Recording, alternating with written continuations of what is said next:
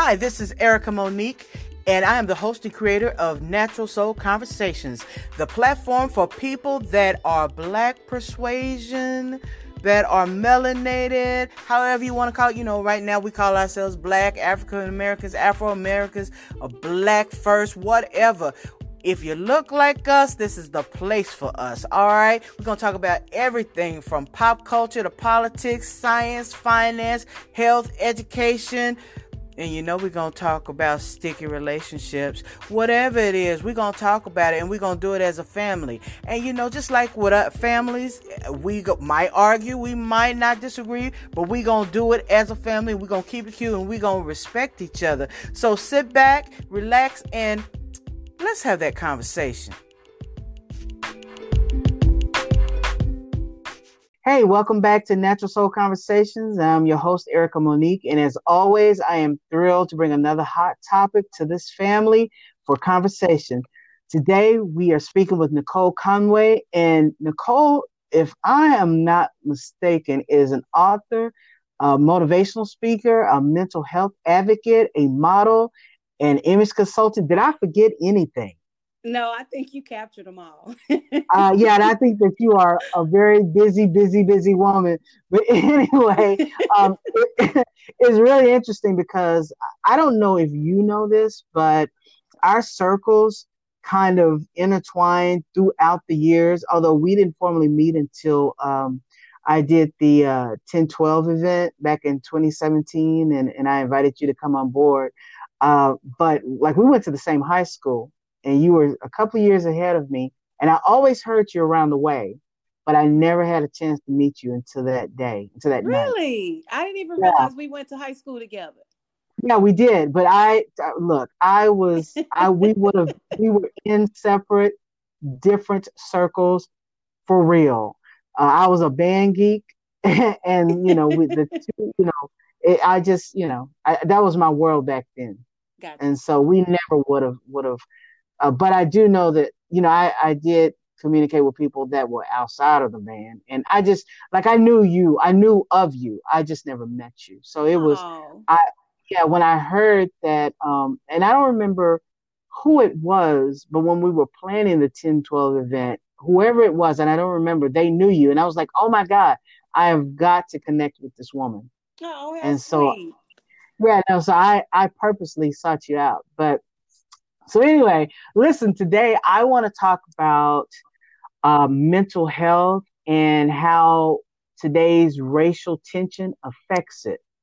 Because I, I don't know, like for me, it seems like uh, the the the racial tension has heightened mm-hmm. since you know even from I'll say from 15 years ago. You know, it just seems more in your face. Not that we've never had racial problems because we have always had them, Correct. but it seems like it's just now it's like I don't care. You know, I'm gonna call you to end, and there's nothing you could do about it because we shooting and killing y'all anyway.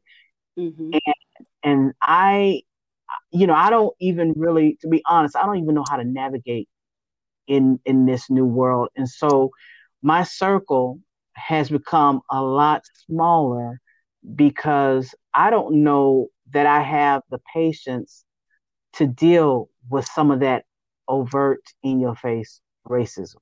Mm-hmm. Like, I don't know how far it will go. And I don't know if I want to find out how far it'll go with me, you know? Right. But but let me let me just ask you eh, first i know just a little bit about your background um, please feel free to share as much or as little of your background just so the rest of our family get to know you and I get to know you even more. Okay. Um, I was born in Seattle, Washington, and my mother, myself, and my two year old sister moved to Austin, Texas when I was 10. Uh, my mother was wow. going to, yeah, she was going to UT to get her her PhD. She already had her master's um, in counseling. So, well, education. So we mm-hmm. moved. He, we moved to Texas. Uh, we didn't know anybody. Uh, the person that we actually stayed with was my childhood babysitter's sister. and okay. we stayed with their family. Um, it was hard navigating when I first moved to Texas because I was very I was very um, proper speaking. Mm. Um, you know, people tend to say, "Oh, she talks too white," so I didn't fit into the groups. I used right. to play the flute, so we would not oh, have connected. we would not have connected. Probably then we would have, but in high school, no. Um, yeah. I played the flute. I wore these big glasses with this flipped out hair, and mm-hmm. I went to the blackest school in Austin, Texas. So I felt like I was being dropped in a vat of grease. Um, yeah. Were, I, I, just didn't fit in. Um, I wait a minute. Wait. Wait a minute. Wait a minute. You went to LBJ. I went to LBJ. You didn't fit in. Let me. We're gonna get to that. I went to LL Campbell. I know you know oh, LL Campbell is, girl. Yes, yes, yes, I do. So from Seattle, Washington, going to um, parochial schools to going to the school in the hood where everybody thought I was thinking I was better than my, you know, than everybody. I didn't right. have any friends. I had a bully while I was there. I, I, went mm. through it. I had my very first fight when I got there. Um, mm. So it was trying to navigate coming from a totally different state and trying to figure out how I fit in.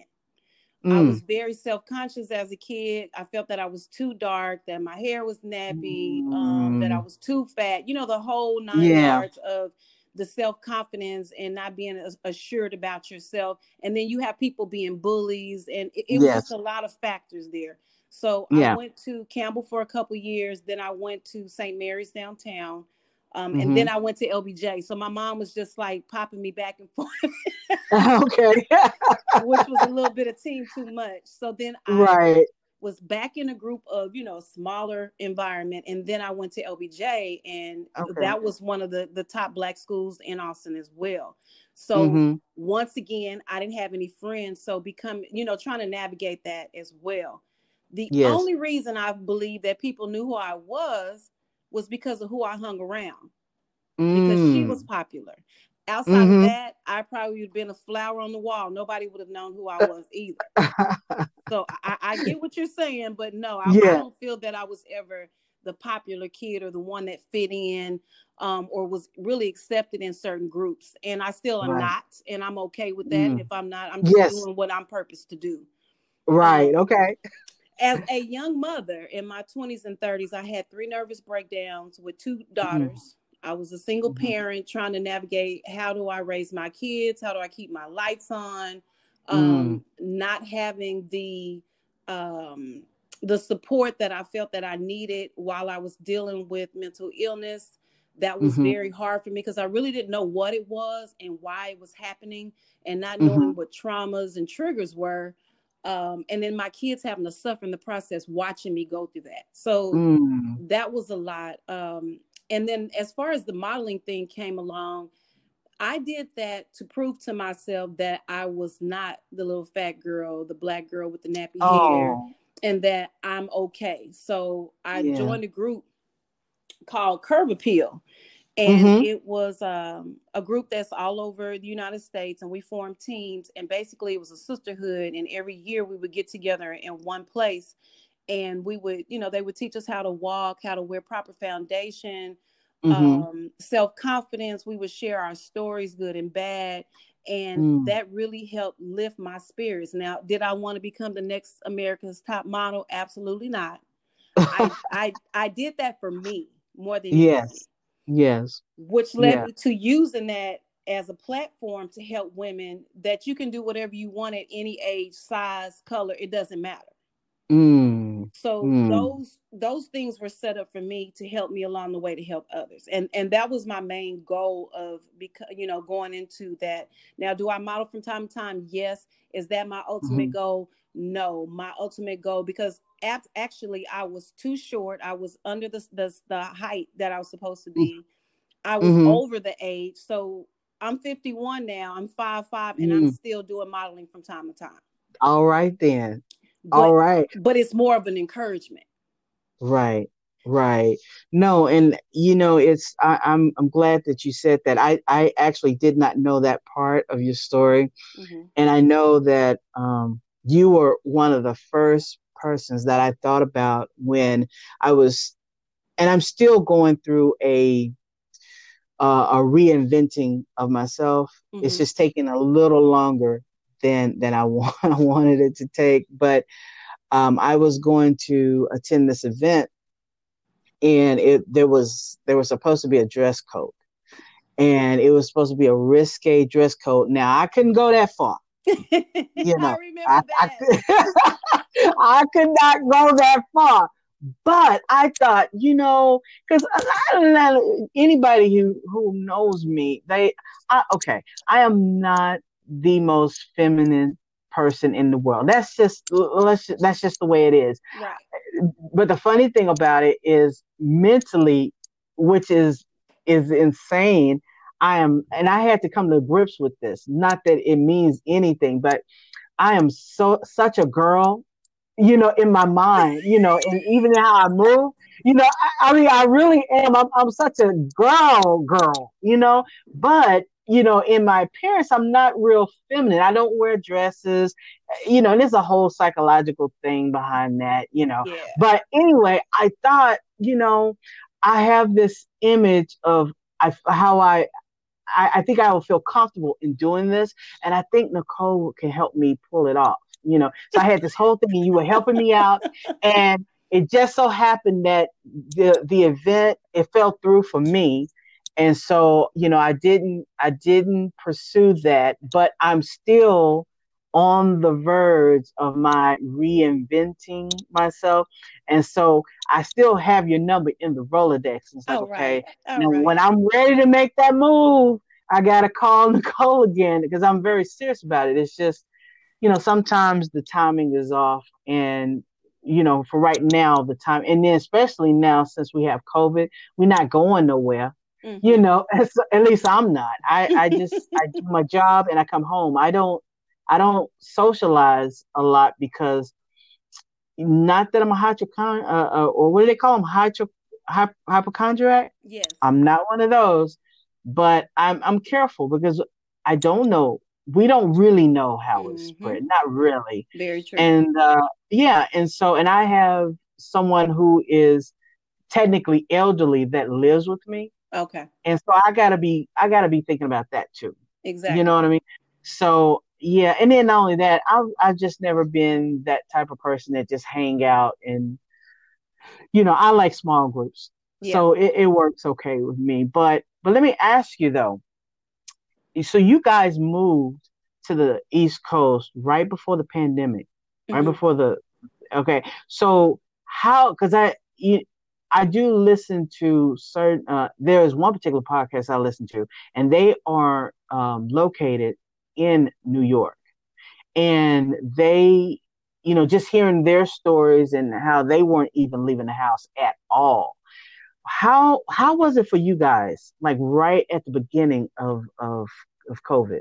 Well i will say uh, we moved here a year ago and some months. So it was mm-hmm. before covid actually hit um, right getting acclimated to a new environment texas and new york are two extreme different people the, the mm. people the environment the culture everything is completely different so getting mm-hmm. used to being in a space that's totally opposite of where I grew up. Um, mm. and and once again navigating not having any friends here, not knowing anybody, trying to find us mm-hmm. a place to stay. I mean, it, it was just everything like all at one time, and I had to do it quickly. Yeah. Um, my husband yeah. got a job at ACL at the ACLU, um, so mm-hmm. that's why we relocated. Um, but we decided to actually move to New Jersey. Um, no. Then okay. the environment in New Jersey is a little different. Each borough is different, but New Jersey is different from New York. But getting mm. used to um I'm, you know, I'm a Southern girl. I'm used to, hey, how y'all doing? When I walk in the room and hear people look at you like you are an alien, like what's wrong with her? Is she crazy? right. I finally had to ask somebody, what is that about? Why is everybody so mean all the time? They said, well, they think that if you're asking, if you're saying something like that, that you're crazy and that you want something. And I'm like, mm-hmm. everybody is not mm-hmm. like that. But I had right. to get used to being around people that were different from me. Right. And not letting right. it bother me. Because at first it did. I'm like, why aren't these people talking? What's wrong with these people? But now Um, mm-hmm. I'm used to it now. Have I become them? No. At moments, I do get with them when they try to act a fool with me because you're not gonna run over me and treat me. Okay. But the environment is totally different. Mm. What? Uh, even go ahead. Oh no no no! Let, go ahead and finish finish that. So one thing I will say the difference between Austin. So I grew up basically in East Austin and Northeast mm-hmm. Austin, right. and at the time it was predominantly black. Although that has changed tremendously. Yeah. Um, but when I came to New York, when I came to visit the first time before we moved here, and we came up the subway steps, and I was in Harlem, I just felt like home. Like oh, wow. I felt like a big hug was coming around me when I was in Harlem because I saw so many people look like me with mm. businesses, mm. you know, entrepreneurs standing outside, you know, selling their stuff on the corners. You can mm-hmm. buy anything from toilet tissue to um, clothing. You wow. can buy anything, a turtle. You... wow, a turtle. okay. I'm serious. When I saw the turtles, I was done. wow. but you can buy anything. And to hear people at home say, Well, I, I can't find a job, I can't do this, mm. everything is I can't. But you have people here that are truly trying to make it and mm even in a pandemic, they're standing out on those corners trying to sell their stuff. And right. I, I give them all the props. Wow. So Harlem feels like home. Yeah. I, I, I must say it. Wow. Well, let me let me ask you something because you brought up Austin, and it's funny because uh, you know I'm an Austinite. I was actually born and raised in Austin, um, and there's not many of us that have stayed. Of course, I live right. outside of Austin now, but it's still, you know, the metroplex, you know.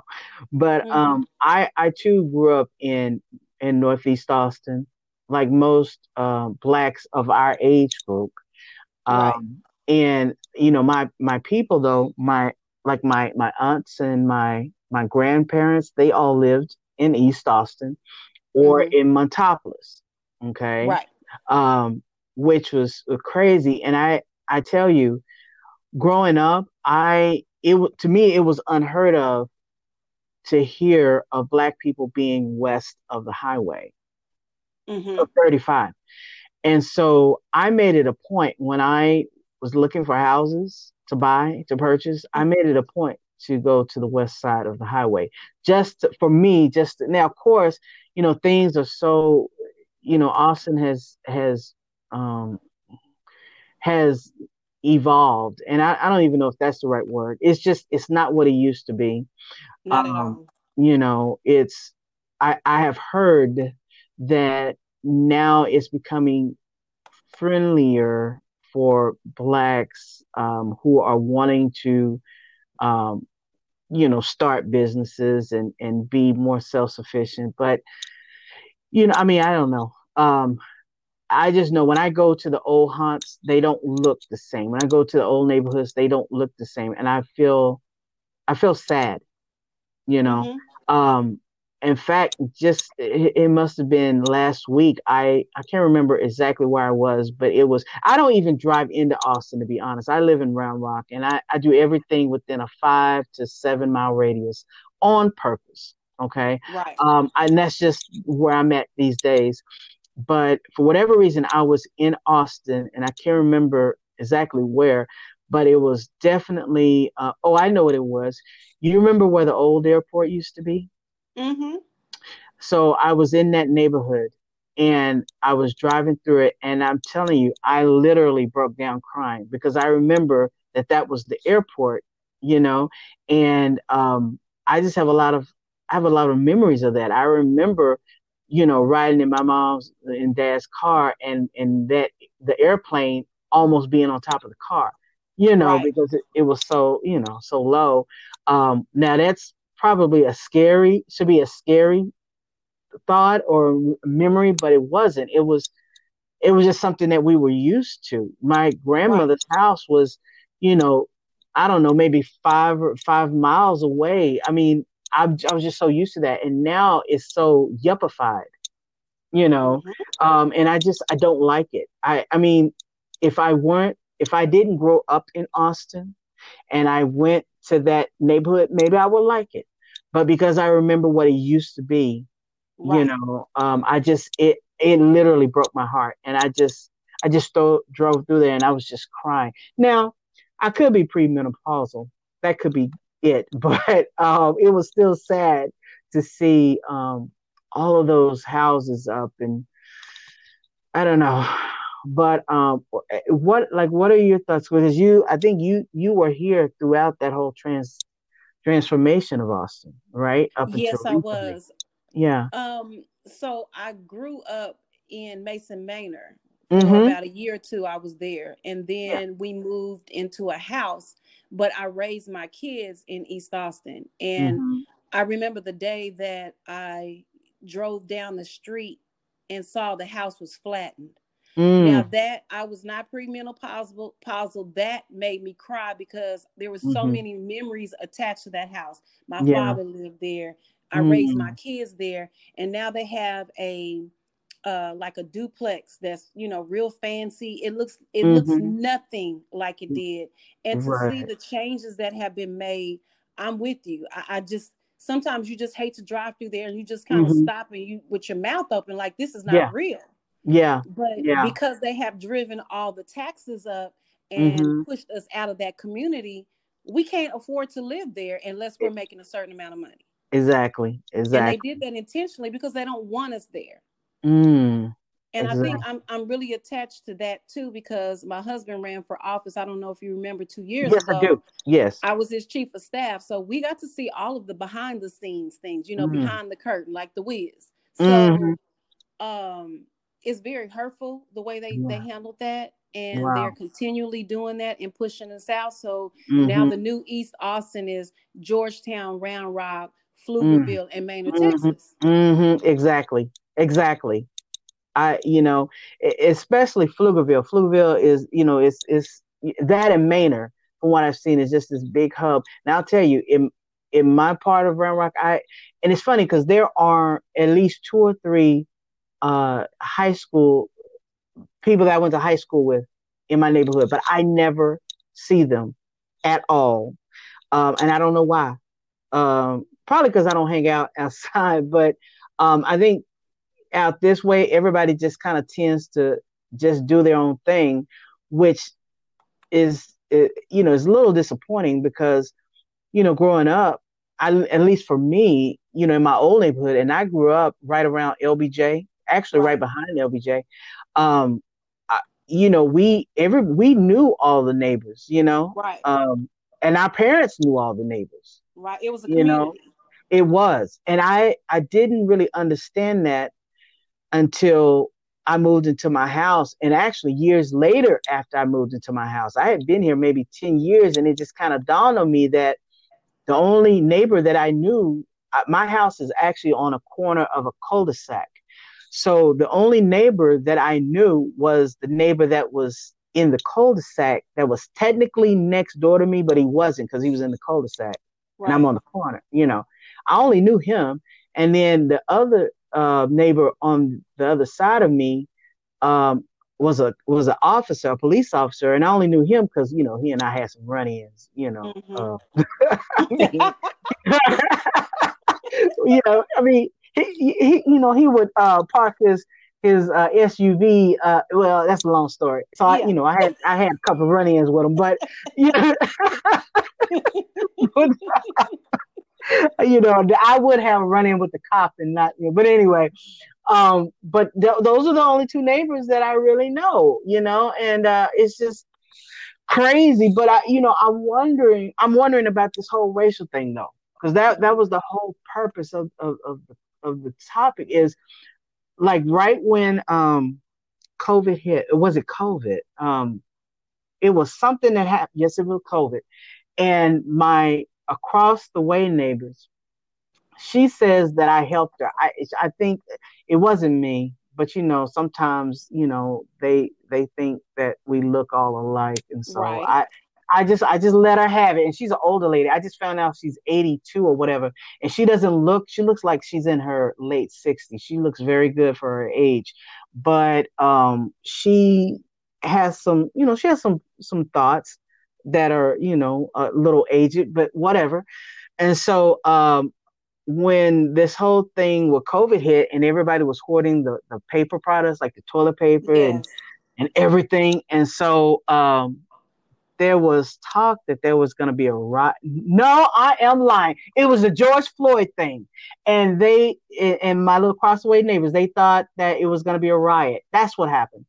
And so um, her daughter who lives with her, she she comes across the street from my house and she goes, uh, Erica, um, uh, I hear that there are riots in uh, wherever they were having riots. I, I f- forget where they were because there's so many, uh, you know, uh, right. things that are going on.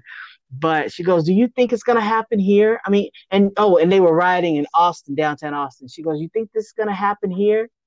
And I said, "Well, I'll be honest with you. Everybody's is too.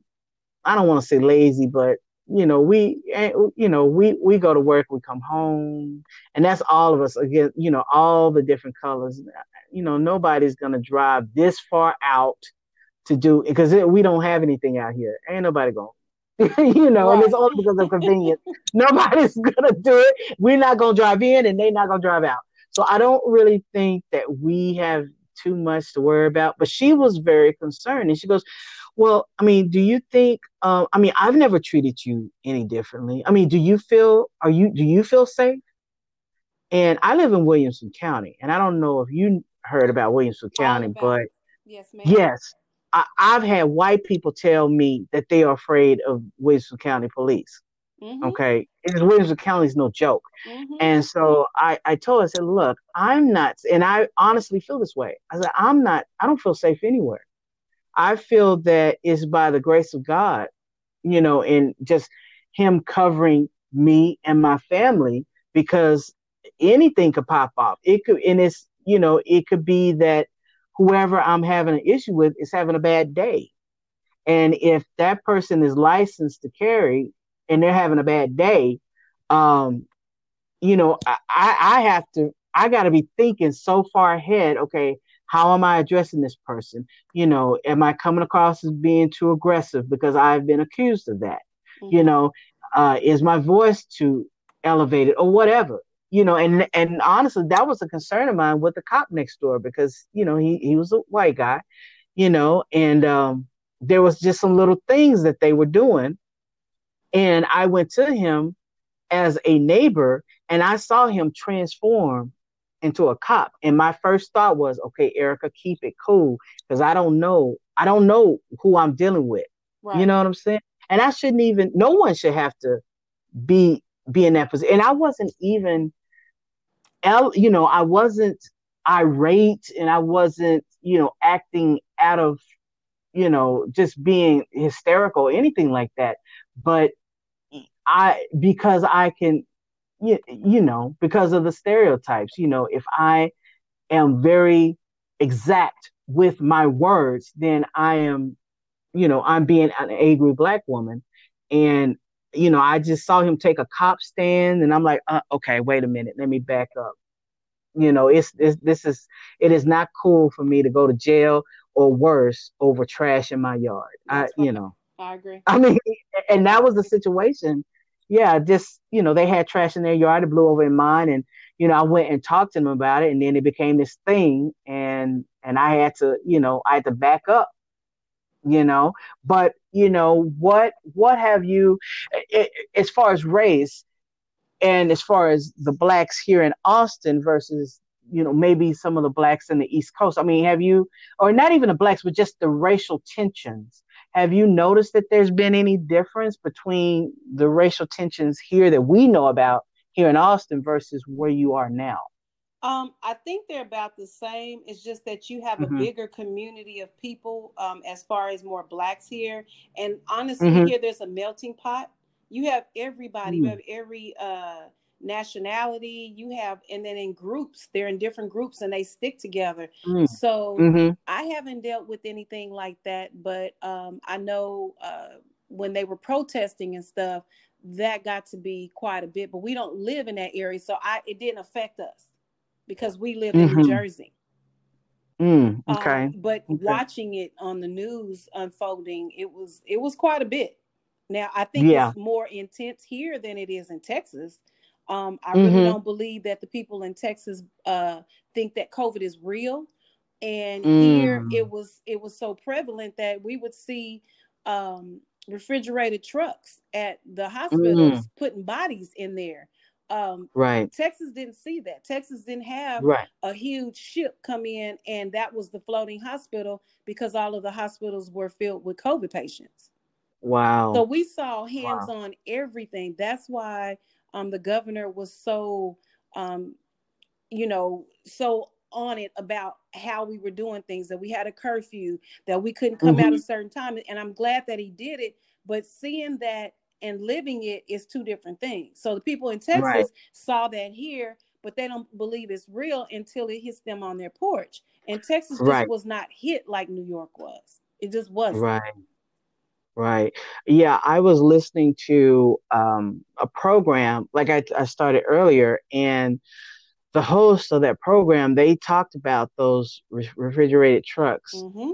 you know, and, you know, I thought, I'm like, well, you know, we, yeah, we're not experiencing anything like that here, but I will say now in El Paso, I think they're having this, it's like this, this crazy, this crazy thing that's going on where they're having this, this huge death number.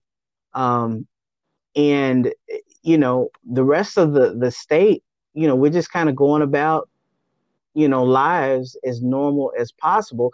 But i you know i keep thinking that i'm like well what makes them different? You know what is going on? And that's why i say we don't even really know really how it's how it's you know how one gets it you know? Right. Um we, we don't know.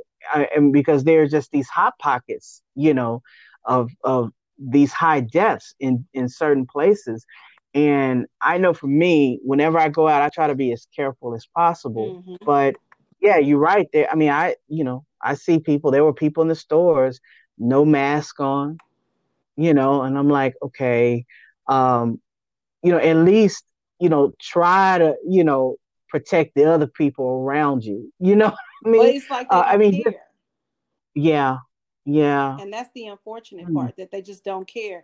Um, and you know, mm-hmm. I have uh, my husband told me that there's this guy that he knows that he doesn't believe it. They go back and forth about arguing, mm-hmm. and mm-hmm. unfortunately, I hate to say it because he's Republican and he listens yes. to what uh, the president says. He doesn't believe yes. that it's real because of what he says, and that's unfortunate because you may cause your life in the process of not right. believing that it's real. Right, right. Well, let me ask you this because y- you are a mental health advocate, right? Yes. What do you have any suggest like what what should one do? I mean, how do we keep ourselves mentally stable during this time because some people like me, I honestly I could I could stay in for a week or two and not see anybody and I'm okay. After that, I, I'll need to go outside but some people are not like that. They need to be you know they need to be around people. Like what can we do well for you know my, to go ahead i'm sorry. Mm-hmm. well i was just going to say just to keep ourselves in a in a uh, a stable place mentally. For myself um, i'm an extreme extrovert. I love people. I love mm-hmm. being around them i love talking to people getting to know people um, and interacting for, for with them. So for me it was very hard um, mm. But I did learn to do things for myself. So in the beginning, I made sure, you know, I like organized my house. I got rid of things that I no longer need because basically, you know, things that you keep in your house that you don't need, they hold mm-hmm. energy mm-hmm. and you need to get rid of them. Like get that out your mm. house.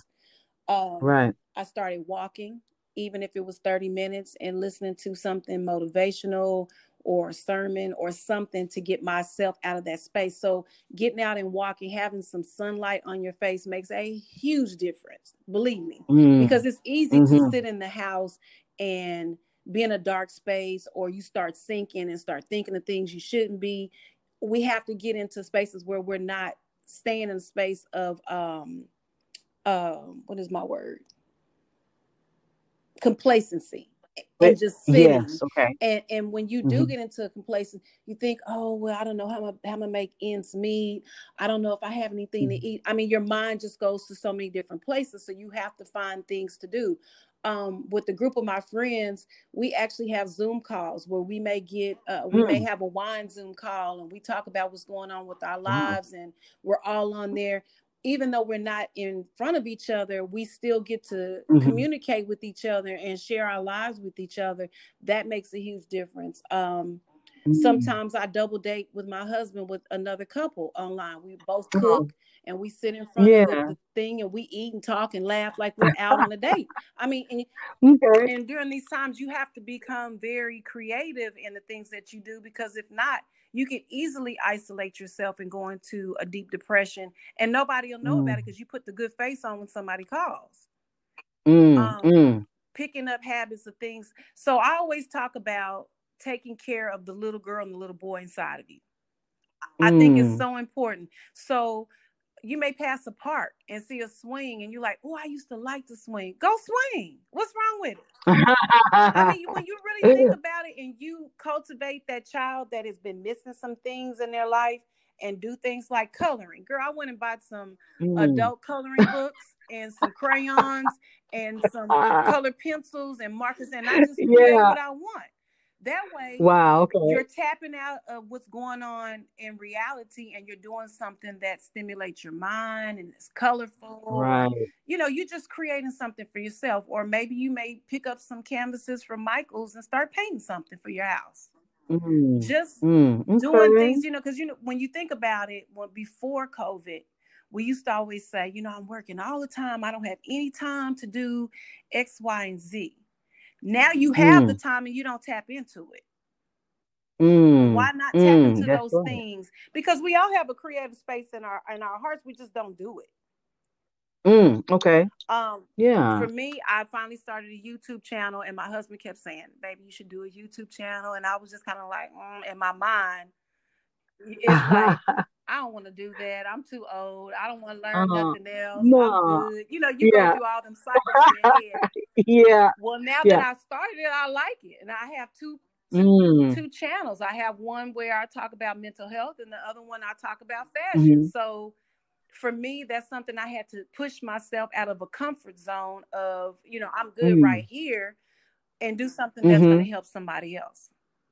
So awesome. awesome. Thinking of well, well let me yeah, yeah. Well, well, I mean, and that's great. You know, for COVID, it, would that be the same for because at the same time that we're dealing with COVID, we're also dealing with political issues, um, like with our current president situation.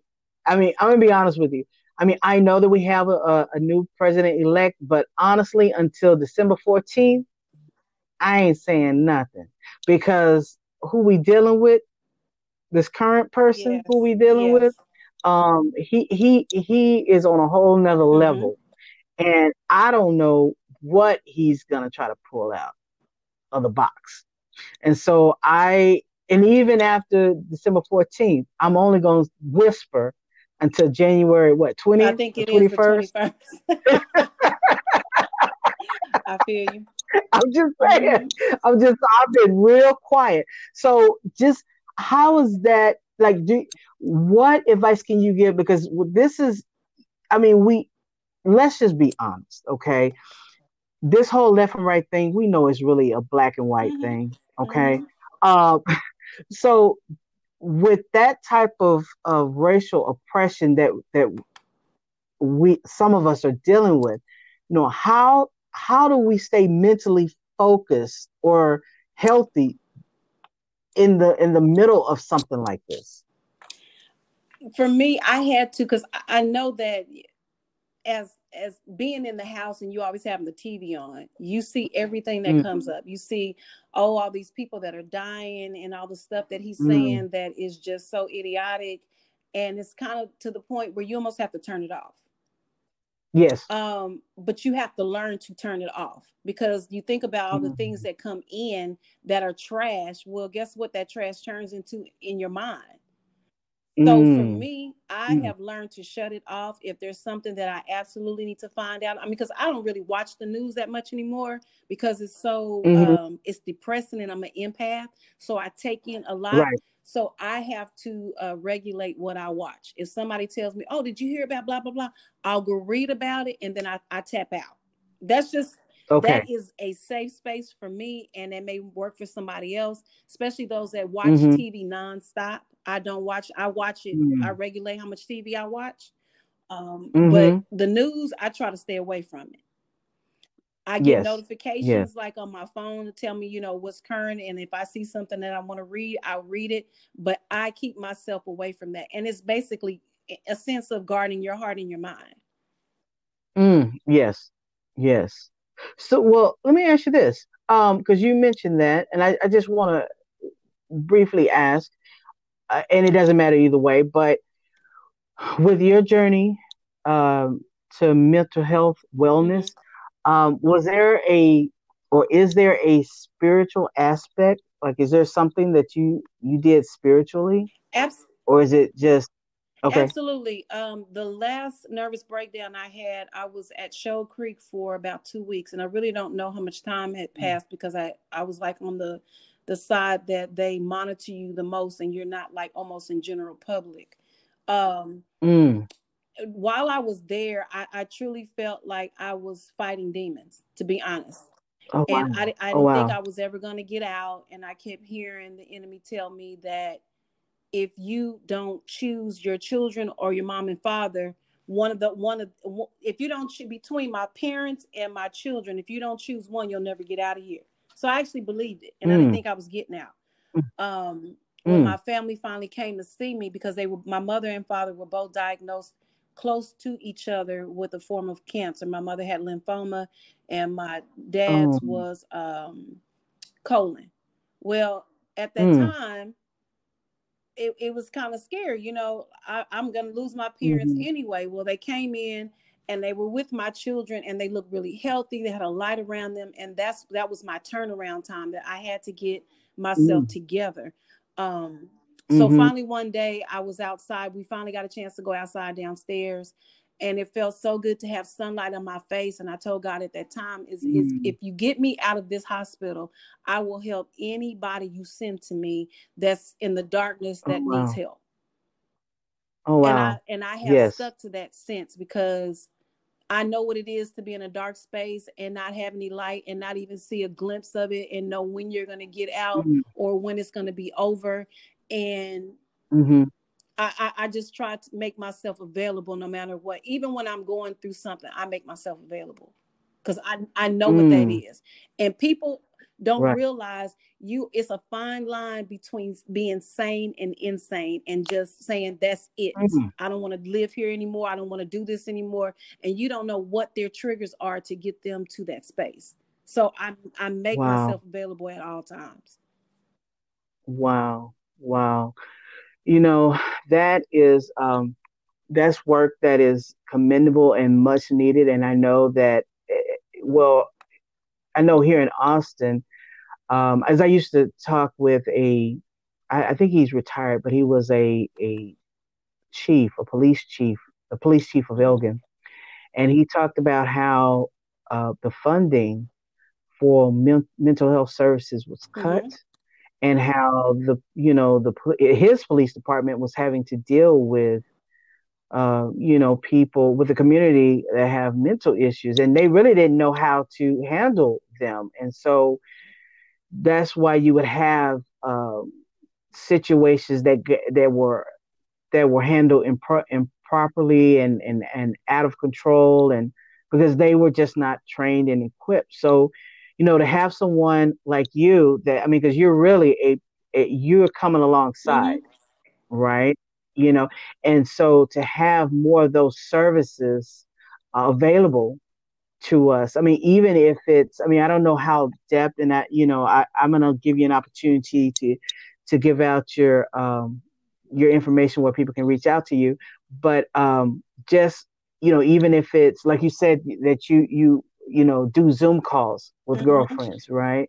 And that's so so needed, and so many people don't have that. I know a person in particular that doesn't have that at all. Of course, she she doesn't put herself out there to, you know, and and how how do I like how do someone um help someone else like that? Because uh, you know, as I was starting to say, I know someone who is very isolated, and it's almost by choice.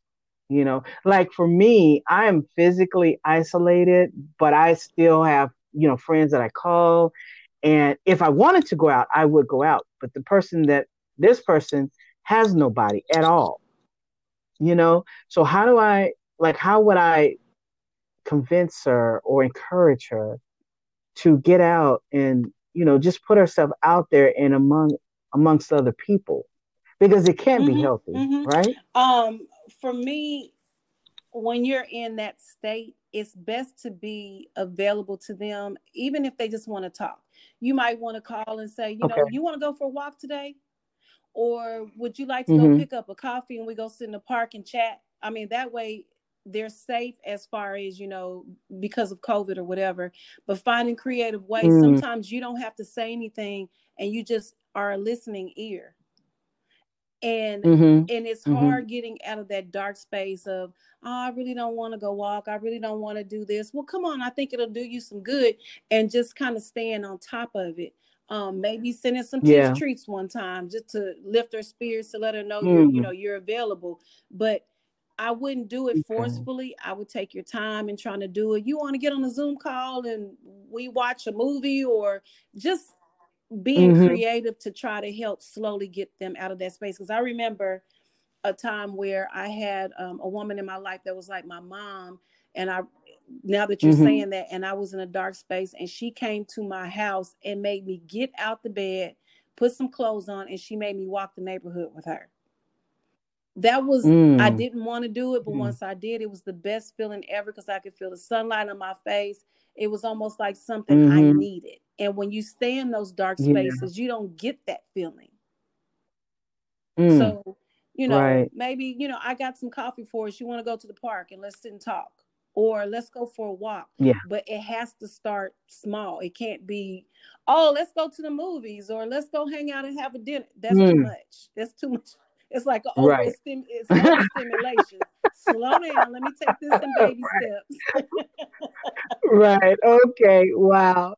Well, listen. Um, you have given given us a lot to think about. You know, I I started the conversation with um, wanting to know more about, you know, how racial tensions are affecting mental health, and you know, we touched on that, but we touched on so much more, and just trying to stay um, have a mental clarity during all of these trying times that we're faced with. I just I don't recall a time when we have been faced with so many different things at the same right. time. And so uh, this is just the the wealth of knowledge and, and, and suggestions that you've given us has been um, is truly appreciated. And just you know tell us how we can uh, connect with you virtually because right now that's what we're doing. how can we reach so out to I'm you? I'm on Facebook as Nicole N I C O L E Conway Speaks. I'm same Nicole Conway Speaks on Instagram, um, and you can follow me on either page. And then on my YouTube channel, it is Nicole R Conway because there's more than one Nicole Conway. So once I put the R, I'm at the mm. top. okay. Wait a minute. You said you had YouTube channel, so give us the YouTube the new t- channel. I'm sorry. The YouTube channel is Nicole N I C O L E R Conway C O N W A Y, and on there I have two playlists. One is for mental health, and one is for fashion. Awesome. Now you mentioned, or at least in your bio, that you're an author. So I know you have the book um, Coco's Chronicles. Yes, is, is that correct? Okay, is that it available? Is, available on Amazon.com. Awesome, awesome. Well, do we have all your information? Do you have Twitter? Do I you do have, have, Twitter? Instagram? I have Twitter. So I, have okay. given you all of them. So they're all Nicole Conway Speaks under okay. Facebook, Instagram, and as well as Twitter. Awesome. All right. Well, thank you, Nicole Conway. It's been so great talking with you. And you and I Yes, you and I are going to become even better yes, friends. you. We're gonna we're gonna connect even more so. And thank you for joining my little family with uh, Natural Soul Conversations. And I want to let you go do what you're gonna do. Have a good Are you gonna eat? You gonna get something to eat? All right, you too.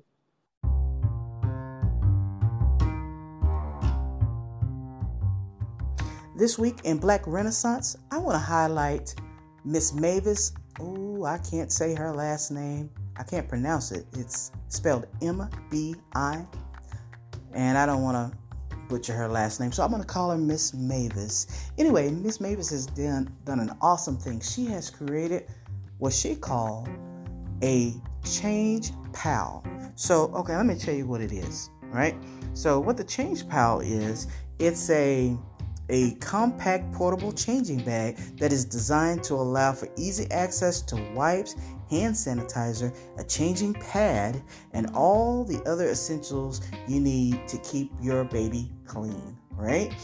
Now, that might sound like something minor to many of us, but it is not any little thing that will help new mothers, new parents uh, deal with or navigate their day with their kids, with their babies out in public, that's revolutionary, right? Let's, you know, keep it going. And kudos to you, Miss Mavis. Kudos to you.